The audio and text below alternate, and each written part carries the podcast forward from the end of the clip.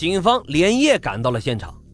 这里是一大片的玉米地，一人多高的玉米一望无际。身着警服的侦查员踩着齐腰深的杂草的田埂走向现场，还没靠近尸体呀，就闻到了一股恶臭扑面而来。尸体几乎全裸，上衣被扒到脖子上，颈部还系着一块毛巾，打着结。基本上可以确定的是，死者是被勒死的。目前尸体已经高度腐败，面目无法分辨，估计至少死了十五天以上。根据骨骼和牙齿鉴定，死者是约二十五岁的年轻女性。现场发现掉落的纽扣若干枚，大批的玉米杆被压倒，看起来死者应该是和歹徒进行了殊死搏斗，但她毕竟啊是个体弱的女人，哪是歹徒的对手呢？最终啊惨遭杀害。检查死者的衣物，发现所有值钱的东西都已丢失，也找不到任何的身份证明。距离案发时间过去的太久，期间呢又经过多次降雨，现场已经没有办法提取到清晰的脚印。更让警方震惊的是，在现场一个丢下的行李中，发现了大量小孩的衣物，还有一些模糊不清的小孩足迹。看来啊，死者应该还有一个孩子，案发后不知去向。警方又发现死者的包里还有大量的过冬物品，推测死者是带着孩子来保定过冬的，应该是准备在保定常住。由于两个案子都发生在清苑县，警方立即以清苑县为中心。利用新闻媒介，同时播出刊载了寻人启事。此次的线索相对较多，判断死者亲友啊肯定是在本地。警方认为应该会有结果。果然，三天后的九月三日，保定市下属的望都县特种水泥厂化验室的任立文冲到了警察局，说死者很可能是自己的妻子。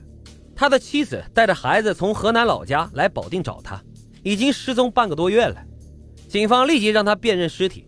由于尸体腐烂严重，很难辨认，但两人毕竟夫妻多年，任立文啊只看了一眼就确定这是自己的妻子，当场是嚎啕大哭。根据任立文的介绍，他是一名水泥技术工程师，他在的这个工厂啊高薪请他来做化验室的主任，他就把二十六岁的妻子童某和一岁半的女儿都留在了河南信阳老家。妻子童某今年打算带孩子到保定来过冬。因为丈夫平时工作太忙，走不开，所以啊，就于一九九三年八月十四日，由其父将童某母女送上了火车。妻子上车前还给工厂的任立文打了电话，但任立文在工地没有回来，就让看门的老头转告。但这个老头老糊涂了，挂了电话，居然把这件事给忘了。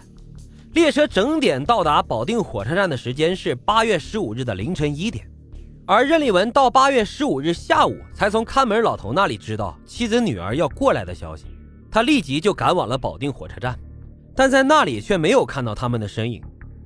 任立文焦急万分，连续找了半个多月，在工厂的同事也自发的帮他寻找，却仍旧是毫无踪迹。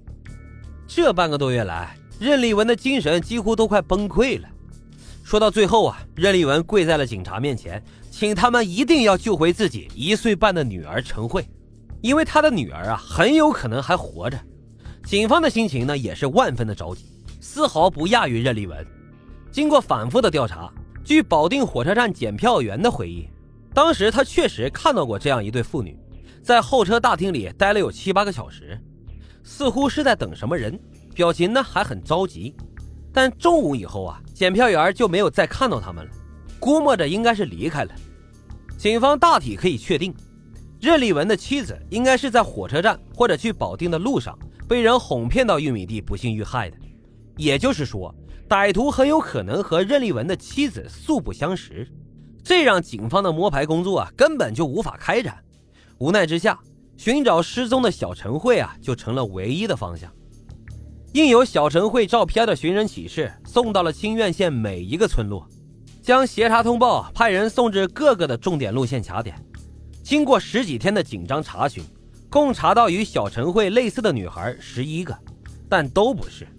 唯一值得安慰的是，在这段时间内，保定市全市都没有发现儿童的尸体，孩子应该还活着。案件频发，警方也是焦头烂额。可就在这个时候，第三起案件又出现了。九月二十二日的上午。大批的警察心情沉重地赶到了案发现场。此次案发地点居然是在军事单位里面。早上八点半，驻保定某集团军直升机大队的学员正在驻地的机场啊进行跳伞训练。伞兵周洋和朱启明在将要落地的时候，几乎同时发现四号地的水渠内有具半裸的女尸。朱启明靠得近，看得也最清楚。一时间失神的朱启明啊，甚至忘记做出落地动作，从而导致右腿摔伤。好在啊，伤得并不严重。部队保卫处迅速封闭了现场，并报警。市公安局和集团军保卫处的领导带领着侦查技术人员相继赶到了现场。现场又是和之前几乎一模一样，一具半裸的女尸仰卧在半人高的草丛上，裤子被拖至膝盖处，颈部系着一根牛皮带，深深地勒入了肉中。根据现场的勘查和尸检，死者为二十八岁到三十二岁之间，死前呀遭到了强奸，死亡时间在十二个小时以上。因为案件发生在军事机关的机场，普通老百姓啊根本就进不来，所以现场保存的很好。警方也提取到了歹徒的鞋印和自行车的轮胎痕迹。根据脚印分析，歹徒身高在一米七到一米七五之间，身体啊并不算强壮，人偏瘦。骑的是一辆二八大杠。根据鞋印判断，凶手穿的是解放牌布鞋，而且磨损非常严重。看起来啊，歹徒的经济状况并不是很好，有可能是附近乡镇的农民或者是工人，应该是体力劳动者。因为机场的位置偏僻，外地人根本就不可能找到这里。歹徒可以肯定的是本地人，或者是在本地长期生活的人。警方迅速以机场为中心，反复的走访。部队的保卫处也对内部和上千民工进行了摸排调查，查清到了一个个疑点，可都没有发现什么有价值的线索。直到一周以后，走访周边农村的警察得到了一个重要线索：九月二十一日晚，旁边村子的一对青年男女在机场路旁谈恋爱。大约到晚上八点钟左右，两人看见了一个中年男子骑着自行车，带着一名妇女啊向案发现场走去。